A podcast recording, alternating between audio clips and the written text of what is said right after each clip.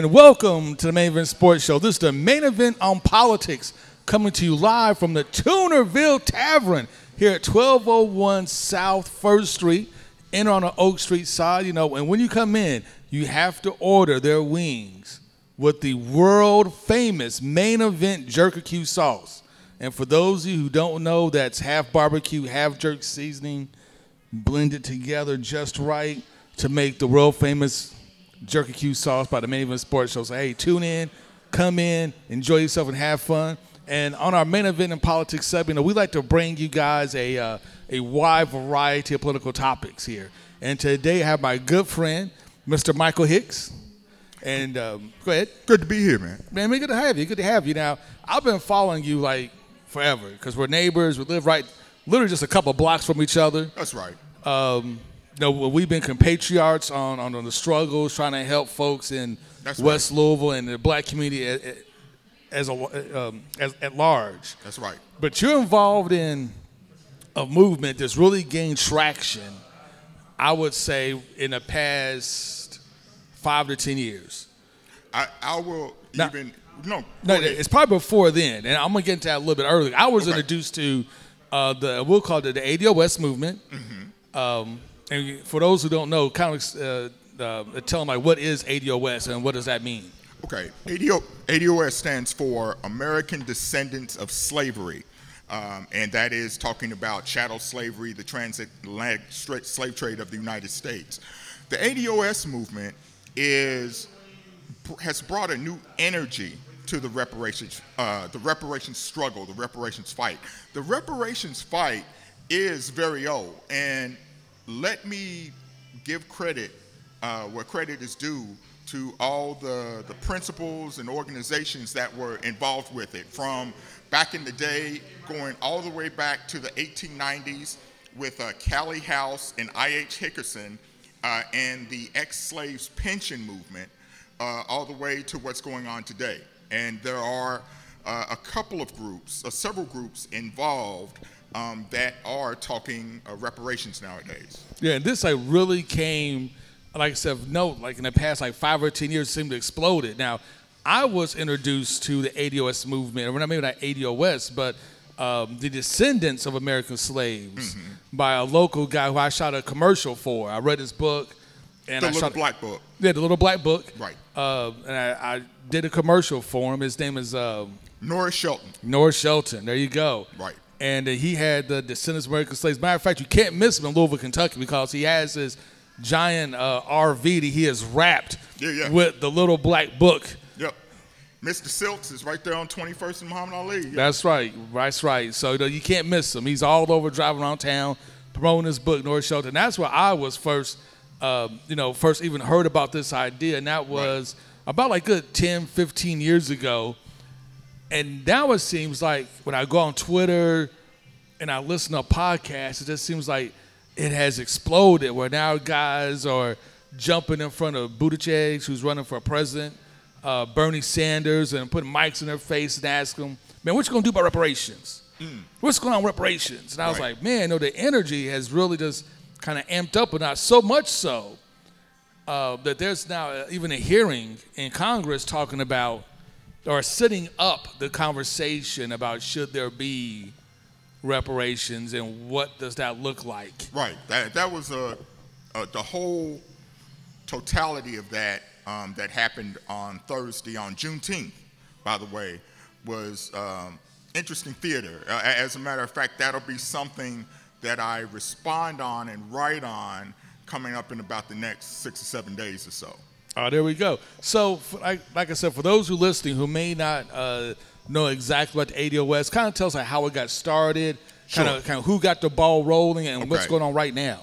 Yeah, um, just like in our, our little chat earlier, the, the reparations movement is long-standing and has had certainly had big ebbs, big flows. Um, the ADOS movement, as we know it, really came to be about three years ago or so. The the energy uh, that you see behind it now, I don't think it's too immodest to say it has been um, uh, under that hashtag ADOS uh, and particularly a lot of rallying and support on, on both Twitter and YouTube. Um, ADOS started off, uh, and I'm, I'm looking a little bit at a piece that I had done in the final call mm-hmm. uh, recently, uh, responding, you know, like to those about the movement, and then I did a larger piece on it. Um, it was during the run up to the 2016 presidential election where I was listening to YouTuber uh, Yvette Carnell. She's a graduate of Howard University um, in political science. Uh, she worked in Washington. She was uh, a staff member of uh, Senator Barbara Boxer out of California, uh, as well as a representative, and she worked for the DNC uh, for a time. Um, and she was bringing, a, along with Los Angeles attorney Antonio Moore, um, who was a producer of um, a documentary on Freeway Rick Ross, Freeway Crack in the System, that was nominated for an Emmy. It was these people that started uh, doing YouTube broadcasts that did, they had a particular focus that resonated with me and they resonated with like black Americans across the country in ways that they brought a new energy that hasn't been seen in a generation or two. Yes, the reparations argument, you know, argument is old, and there have been um, organizations working and continuing to be busy. Among them, uh, Norris Shelton's uh, descendants of African slaves. Um, you will see them on YouTube and uh, posting and advocating. There's N'COBRA. In Cobra, which also helped and worked with John Conyers and to come up with the original HR 40 bill in Congress uh, that was proposed, first proposed in 1989.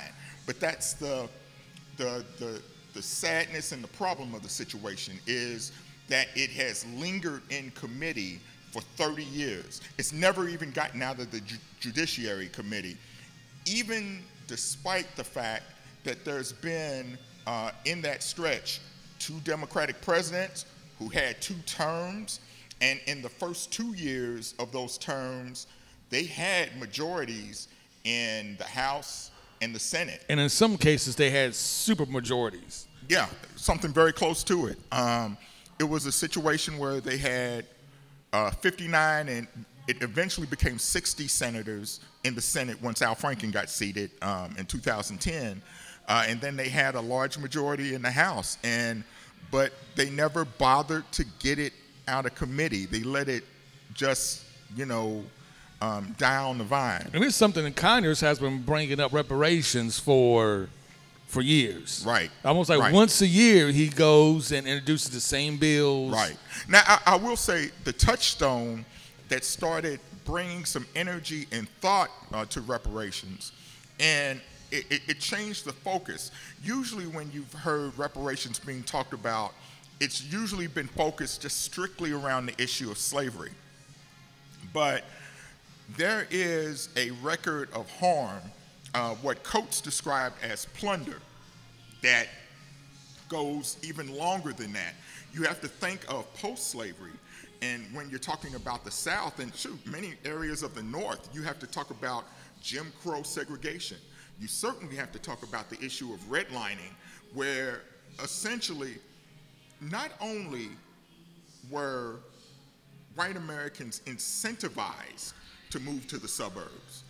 They were, they were incentivized to move to the suburbs, given loans and the means to do so, but black people were made into the literal opposite. They were literally made a contagion to wealth, meaning that just the presence of a black family coming into the neighborhood dropped property values. So, black people going from a situation where when they were enslaved, they were the literal wealth of this nation.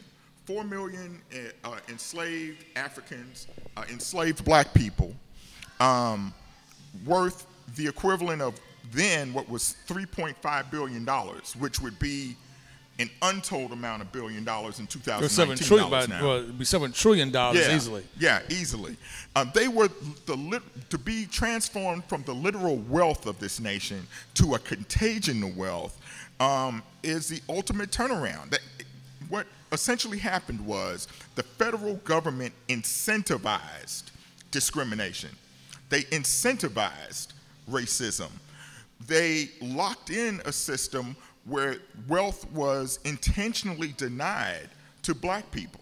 Or in some cases, in Tulsa, Oklahoma, uh, was stolen. Oh, oh. in 1924. Then you had Rosewood and Rosewood you know, 23. and there's several other you know um, atrocities. atrocities. That- several other several other all black towns, especially out west, that were completely and utterly just destroyed, and everything was was taken. And in, in Tulsa, for those who don't know, with Black Wall Street, um, you know the amount of wealth that black folks had in Tulsa was, you know, today it would you know, even today it would be unfathomable to think of like a black community having that much wealth. Even Atlanta, I think today Atlanta would be like the mecca of maybe black wealth in the United States. the extreme tragedy. was the- still, pair in comparison to what they had in Tulsa, they had their own planes. Yeah, the the, ex- uh, the, the tragedy. crazy. Of, yeah, the tragedy of what happened in Greenwood is America was under a strict system of a white supremacy at the time, and it was a situation where you know you think of the end of World War One, black soldiers coming back, having fought, even though they fought in segregated units, fought overseas for an America that refused to honor them and give them the first class citizenship. They fought for a freedom that they did not have. Well, and actually, country. when they came back, this is where you know this is uh, not to date the video, which I'm about to. Okay. But this is the summer of uh, 2019, which is the 100 year anniversary of, the, the Red, Red Summer. Summer. of 1919, which Mm-hmm. is like where all those black soldiers, you know, when they came back and they would uh, participate in the parades of, uh, you know, of the troops coming back. A lot of times they were pulled out of those parades, beaten and lynched. some were lynched in their Yeah. uniforms. And then the black community would, would say, hey, we're not having that. They Right. would take up arms. You had these large race riots, mostly in the North. A lot of people don't Yeah, know I- this. yeah, I- mostly in the North. New, New York. I think the worst was actually in Detroit, uh, Detroit, uh, Chicago, St. uh, Louis. St. Louis. So, you know, a lot of these cities had like these very, very large, you know, race riots in summer Right. of 1919 when the black soldiers came back and they, you What- know, they were like, we, we fought for freedom for this country and we come back and we're, no, you want us to treat us the same and we're, we're not having that. And, and that's the insult to injury. The insult to injury was um, black people were, were forced into a, a system of excre- extreme discrimination, uh, a forced segregation, um, where they were made less than. So you have communities of people say, okay, well, if this is the way that it's going to be, we will, you know, focus on ourselves and build our economies. But then American racism was so pervasive that the white Americans of the nation and the way the nation was built, they didn't even want the, you know, the ex-slaves and the children of the ex-slaves to even have that. So um, it was, and this is the part of um, a, accrued, uh, accrued failure, um, plunder, and essentially plunder. Because when you literally, you know, like fly planes, and planes weren't much of a thing for that long, and you, you know, are dropping bomb, fire bombs, and you know, literally burning a town to the ground and killing hundreds. And, And this is going back to the 1924 uh, Tulsa riots where they dropped dynamite, Right. sticks of dynamite from the ground, and Right. it was from the air rather. Right. Bombed Tulsa, Oklahoma.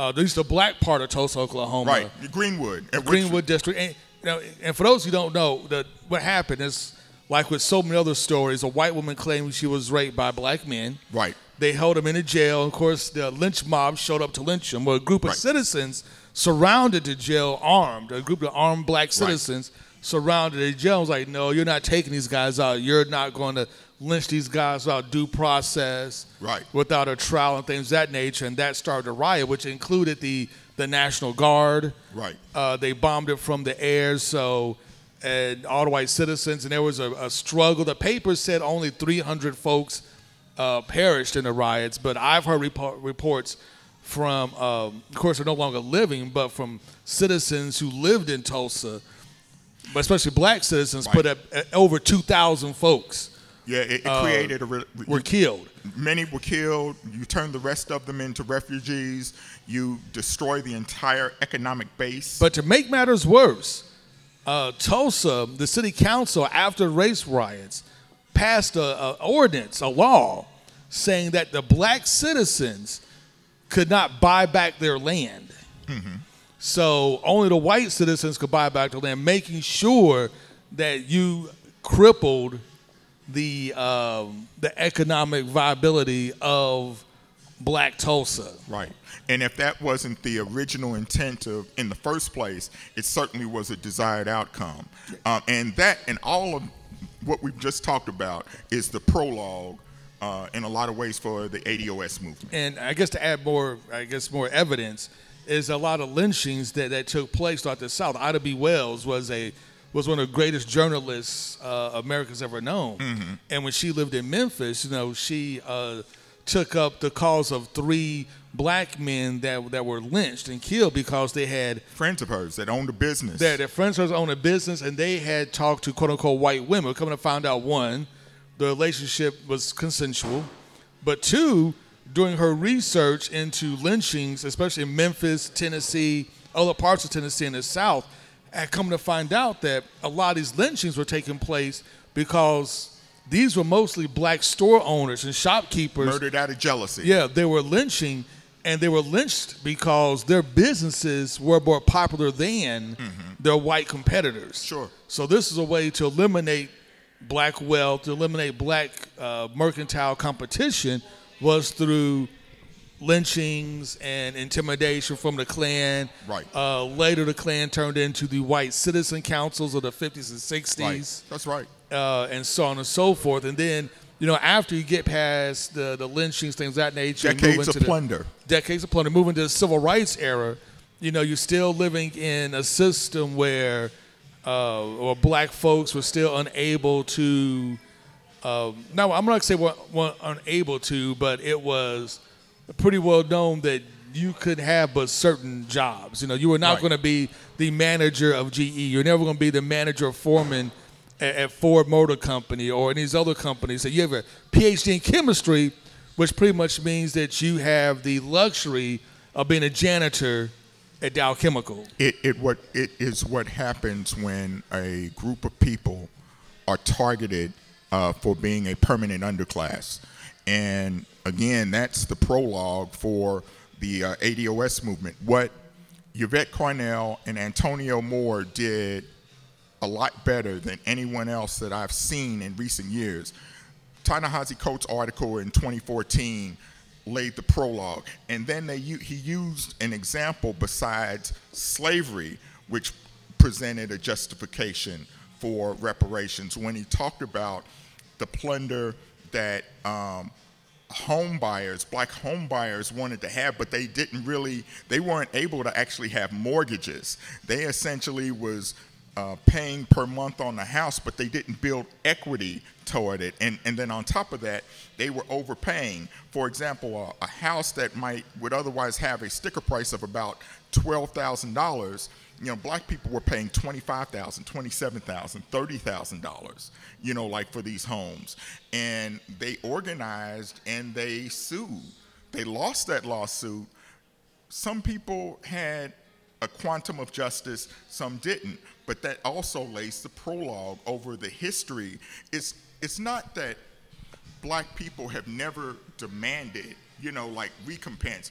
Ever since the edict of 40, uh, the, uh, 40 acres and a mule. 40 acres and a mule from the Union General that w- was refused to be honored by President Andrew Johnson after uh, President Lincoln caught that bullet in the head in April 1865.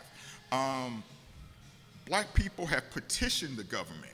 They have come to the governments, but these governments have been governments of white, white supremacist men, and they have consistently refused America uh, throughout this time. So, the ADOS movement, uh, coming into the run-up of the 2016 presidential election, 2017, what Yvette Carnell and Antonio Moore did do better than anyone else. And they use the research, uh, the research of uh, individuals such as um, Duke economist Dr. William Sandy Darity, uh, who has studied the issue and explored the issue of what reparations would look like. He has done it in one form or another for about the, at least the last 30 years. Um, they've taken that research and they were able to make it plain for poor and working poor black Americans in their everyday lives what that means. They were able to take the history and while it is an emotional subject, but they took it out of emotions and then also made it simply about the economic data. And that had a way of resonating with black, black people.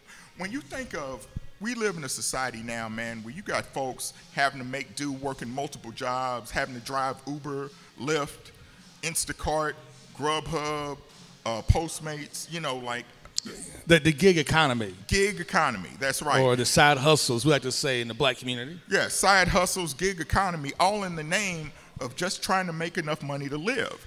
And there's more and more places in America where it's getting hard, you know, like for black people to have enough money to even be American in those cities. Certainly cities like San Francisco, certainly in cities like Los Angeles, increasingly so in, you know, areas uh, in New areas York in New, and, New yeah. York.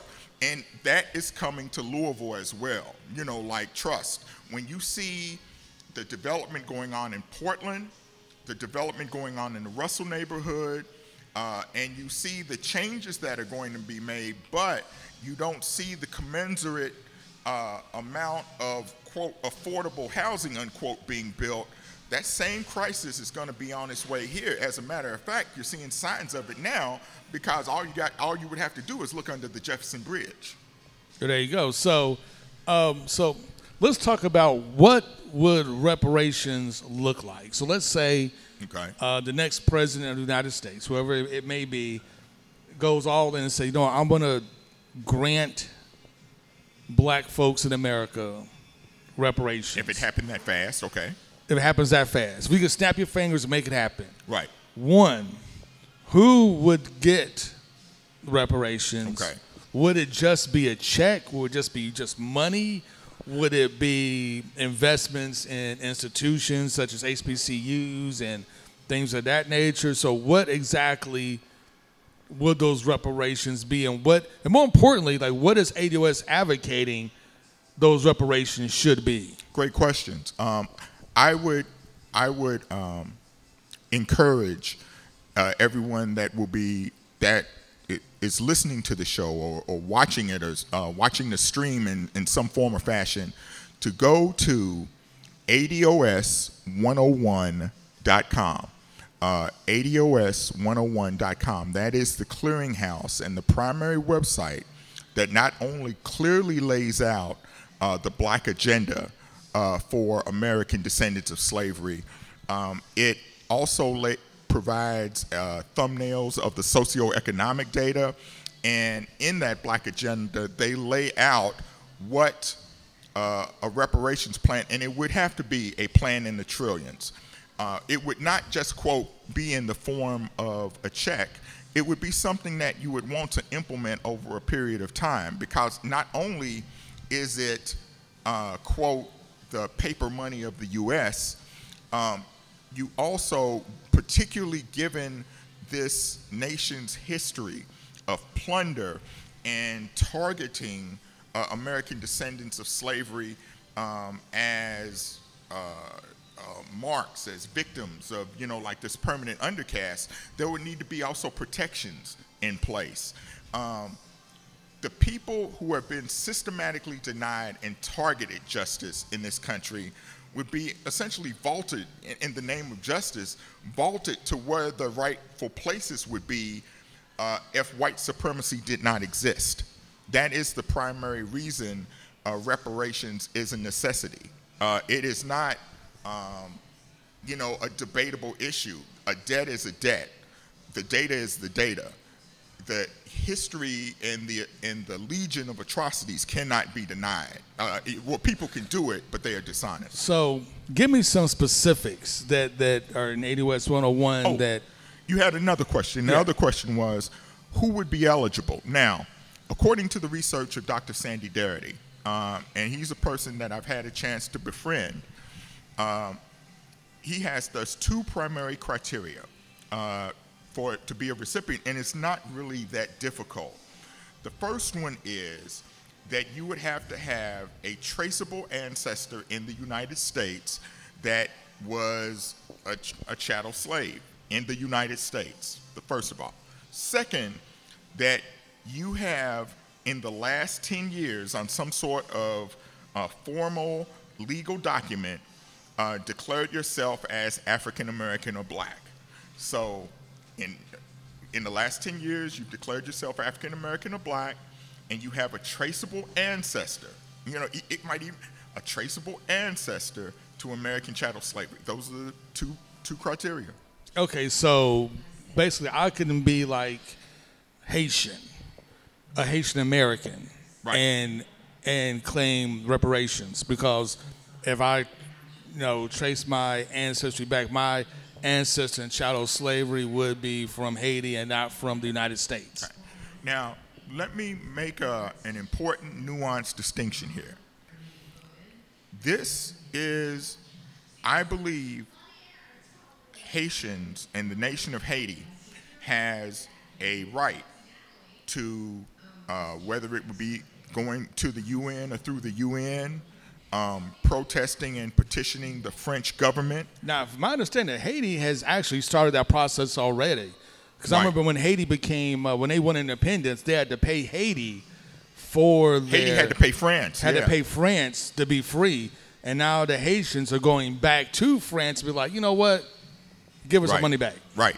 And I cheer them on in that effort. I also cheer on in the Caribbean the efforts of the reparations organization CARICOM, uh, which are multiple island nations that are suing the various uh, settler colony governments um, that enslaved, enslaved, brought them to those islands and enslaved them.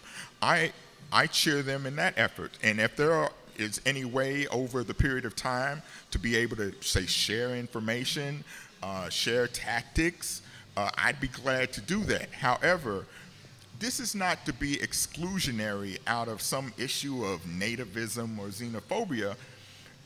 This is a aggrieved group of American citizens in To the the American United government. States who can who have a provable claim, you know, in history, revealed in history and actions and documentation of harm, of grief. So we are, you know, like we as a group are acting in self-interest and we're making a you know like a formal claim doing what any other uh, lobbying group in america does they petition their government for redress they petition their government for justice Like the Japanese and internments in the 1940s. Exactly. Uh, the Exactly. various Native American nations. Yes. That have sued and are still suing. In some cases, I believe that Navajos still have a case with the American government for reparations for being removed from their land, and they're still That's fighting that uh, to this day. that's right So this isn't new. And about reparations for slavery, if I'm not mistaken, and correct me if I'm wrong, because I know a lot of folks, I know Mitch McConnell came out and said, you know what, that's 140 years ago. We don't need to worry Right. about that. You Look, we gave you Barack Obama. Your Negroes happy, That- that- that- you know, that- they're not their work. But if I'm not mistaken, I said, correct me if I'm wrong, didn't the American government give reparations to Confederate slaveholders where after the Civil War they gave white Confederate slaveholders yes $300 per slave yes that they lost? Yes, I, I think something like along the lines of 275 or so um, Confederate slaveholders were compensated uh, for, you know, like the slaves that they lost. Uh, and that is, again, part of the insult uh, to injury. And that is the result of when a person, when a group of people are made a permanent, un- it's not even underclass, it's undercast it's a it's a situation where you're created you're locked in a caste situation where the desire is to not let you rise above that but then that caste is a undercast and you're meant to be essentially kept there forever and ever but you're sold an american lie when aberrations exist and come up, you're sold those aspirations and the aberrations as something that you can do as well. But the reality is, and that's what your, your vet and Antonio brought, the overwhelming majority of American descendants of slavery have no wealth. We're not talking about income. We're not talking about what you make. We're talking about wealth, which is what you own versus what you owe. And when you talk about wealth, black folk lack, lack it. Look, 20 million black families in the United States. 80, about 83 million white American households and families in the United States.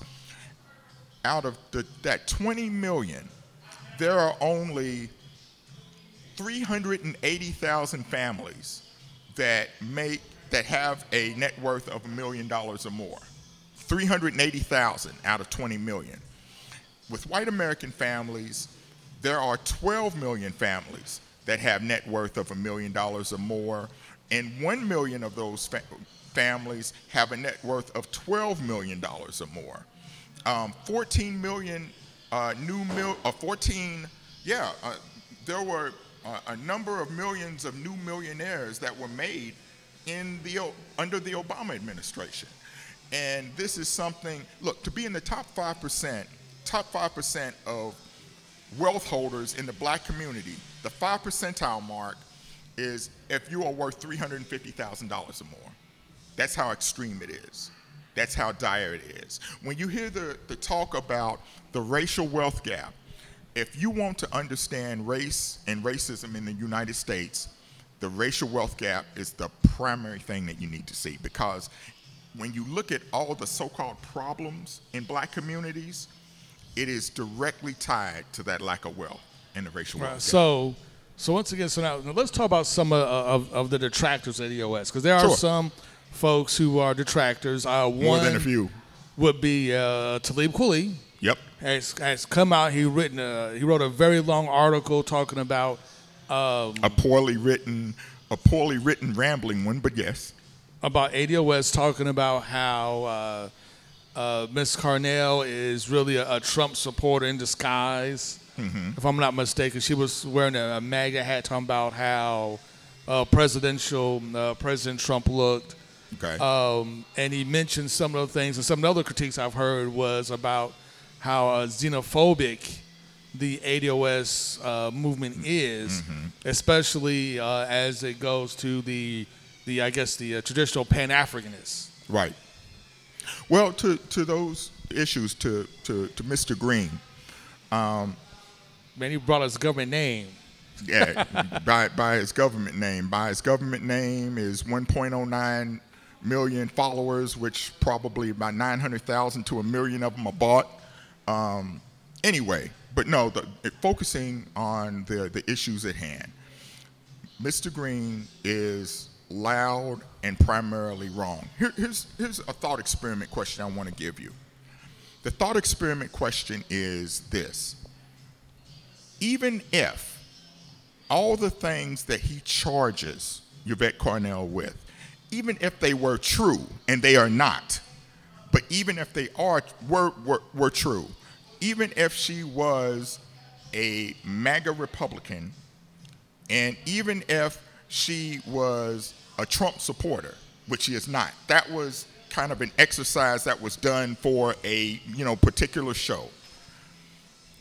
The data still is the same. The overwhelming majority of black Americans have no wealth. President Obama did not do anything substantively to assist and aid the black communities. And, and not so much for the reason that you would expect him to do it because he was black. Not that.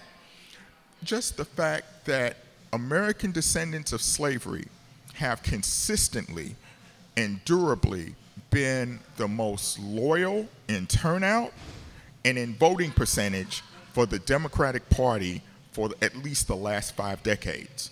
So it would be an issue. Look, Yvette and Antonio have taught uh, the people that watch and listen to their shows that politics is an exchange. It's fundamentally exchange. And getting Trump out of office isn't a campaign priority that in and of itself, I'm talking about in and of itself, because, you know, we understand he has been horrible to uh, migrants, you know, at the border. And the things that have happened there and happened in these detention centers are atrocities. But we understand for as wicked a person as this man is, getting him out of office in and of itself does nothing for ADOS.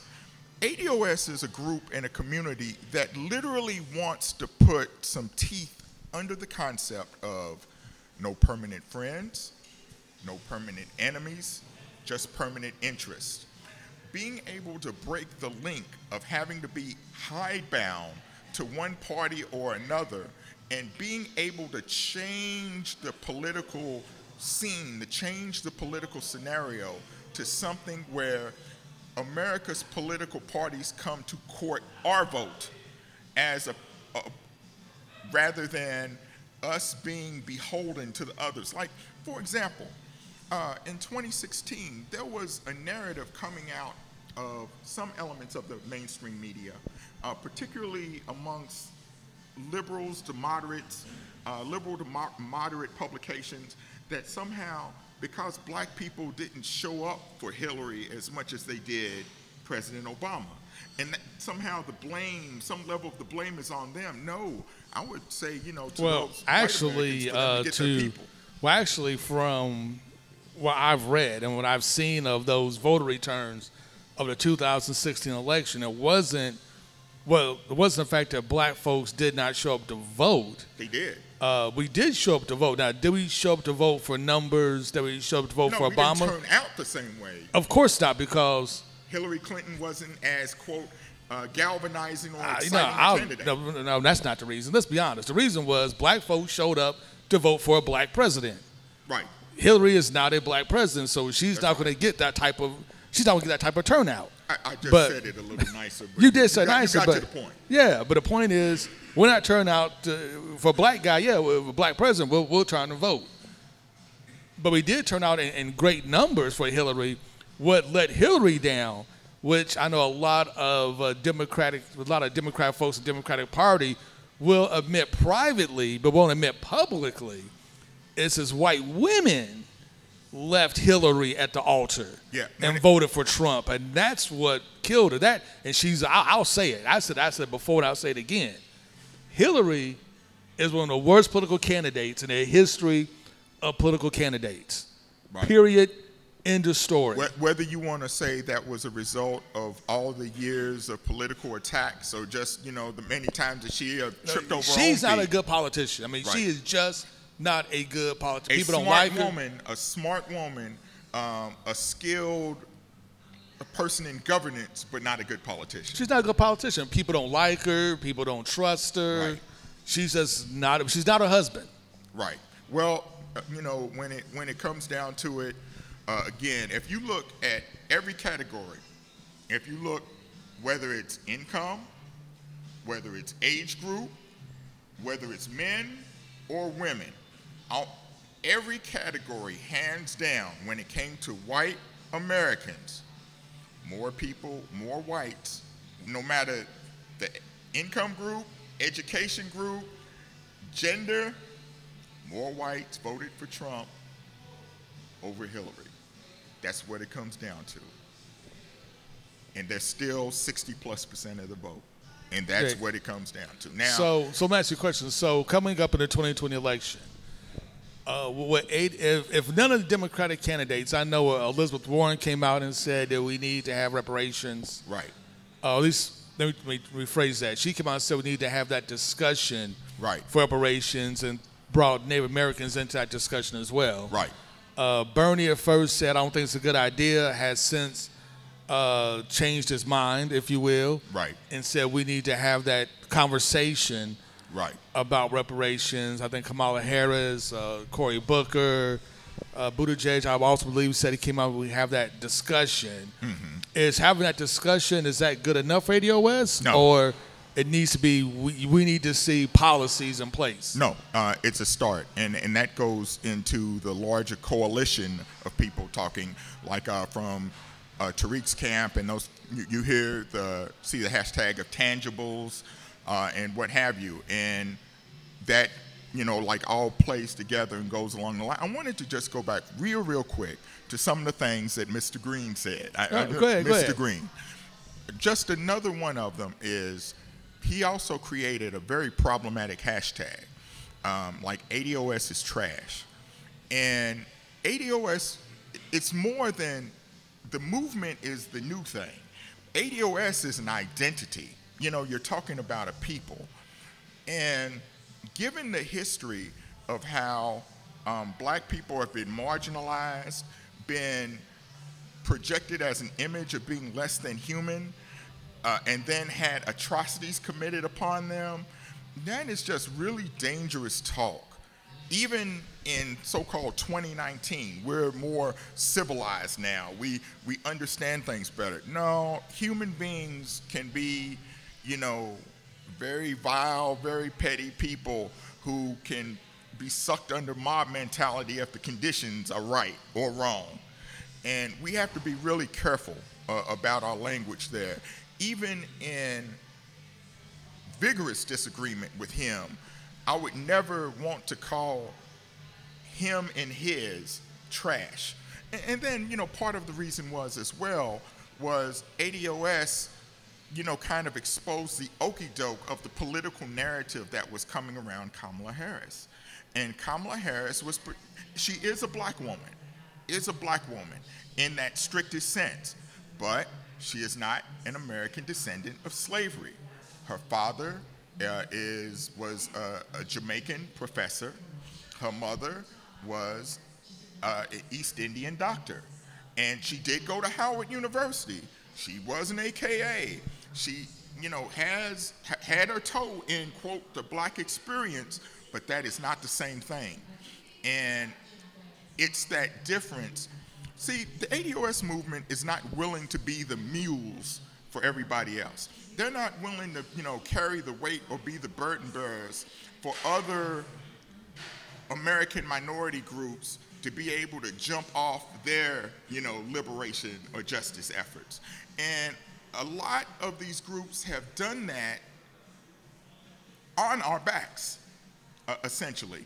But the Democratic Party refuses to refuses to properly award or reward um, its most loyal constituency. Now, what they will do is put a few brown pla- faces in high places, and you have you create functionaries who back the the The establishment. the status quo, the, the corporatist, centrist status quo. Um, and that is what passes for, you know, like diversity. But no, we can't, we can't run Crayola politics, people of color, quote unquote, politics anymore because it doesn't serve ADOS uh, So in any way, shape, or form. So before we go, l- let's talk a little bit about the future ADOS, especially with the with the 2020 election coming on. Now, from my understanding, ADOS they haven't backed a candidate or anything of that nature in in the Democratic primary, and I know they're probably not backing Trump, so I know he's out. So I know it's Well, here, here's what it is. one of the 25,000 Democrats who decided to run for president this year. Well, we've actually had uh, Antonio Moore interviewed on his um, Friday Dash Talk radio show. He uh, interviewed Marianne Wil- Williamson, who has been the only candidate that has explicitly um, talked of reparations as a necessary justice claim. Yes, we understand, you know, Mrs. Williamson, it would be what would be considered, quote, a fringe candidate, unquote. Um, but she did get enough votes to be able to participate uh, in at least one of the presidential elections. So we think that at least is an opportunity for the case to be presented in an articulate form in a national forum. I, and I also appreciate the fact that her voice should be heard because you're not going to have too many black people being able to talk to uh, uh, a Kiwanis club in Idaho, you know, like about the need for reparations. So having the, that voice in very non-traditional places advocating for such an issue is an asset to the, because we understand that this is a marathon and not a sprint. Hmm. So what about those folks who say things like, uh, well, if ADOS backs uh, Marianne, who is polling very low, probably has no chance in, in the world of coming close to winning, even right. if ADOS backs her, aren't you just giving the lane to uh, Joe Biden or uh, Kamala Harris or Cory Booker, one of the most centrist, corporatist Democrats? Aren't you kind of giving them just a, the free lane to the nomination? This is part of the ever growing tension that exists when you know, like you are engaged in, in politics.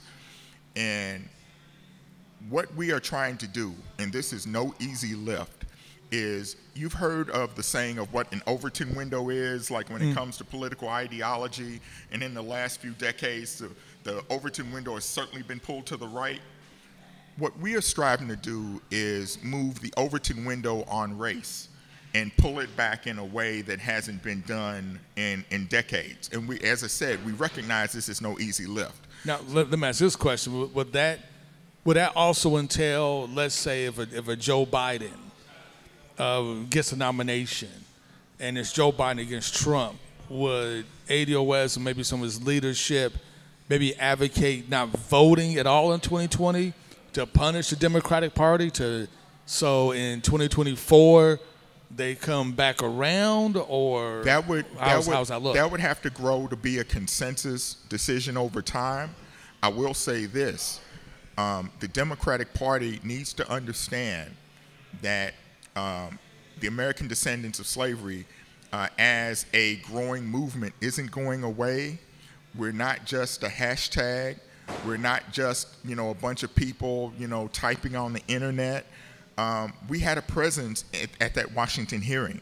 As a we had folks that were there waiting in line at 7 a.m., but they only allowed like 11 seats to the general public. Uh, members of N'COBRA had a number of seats. Members of uh, NAARC had a number of seats.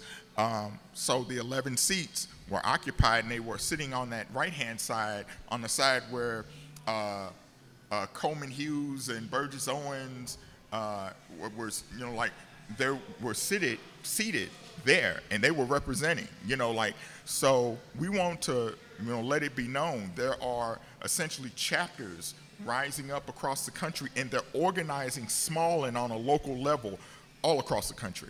All right. So before we go, uh, let all our good listeners and watchers there where they can find your work. Thank you. Your uh, Twitter, email, email, website.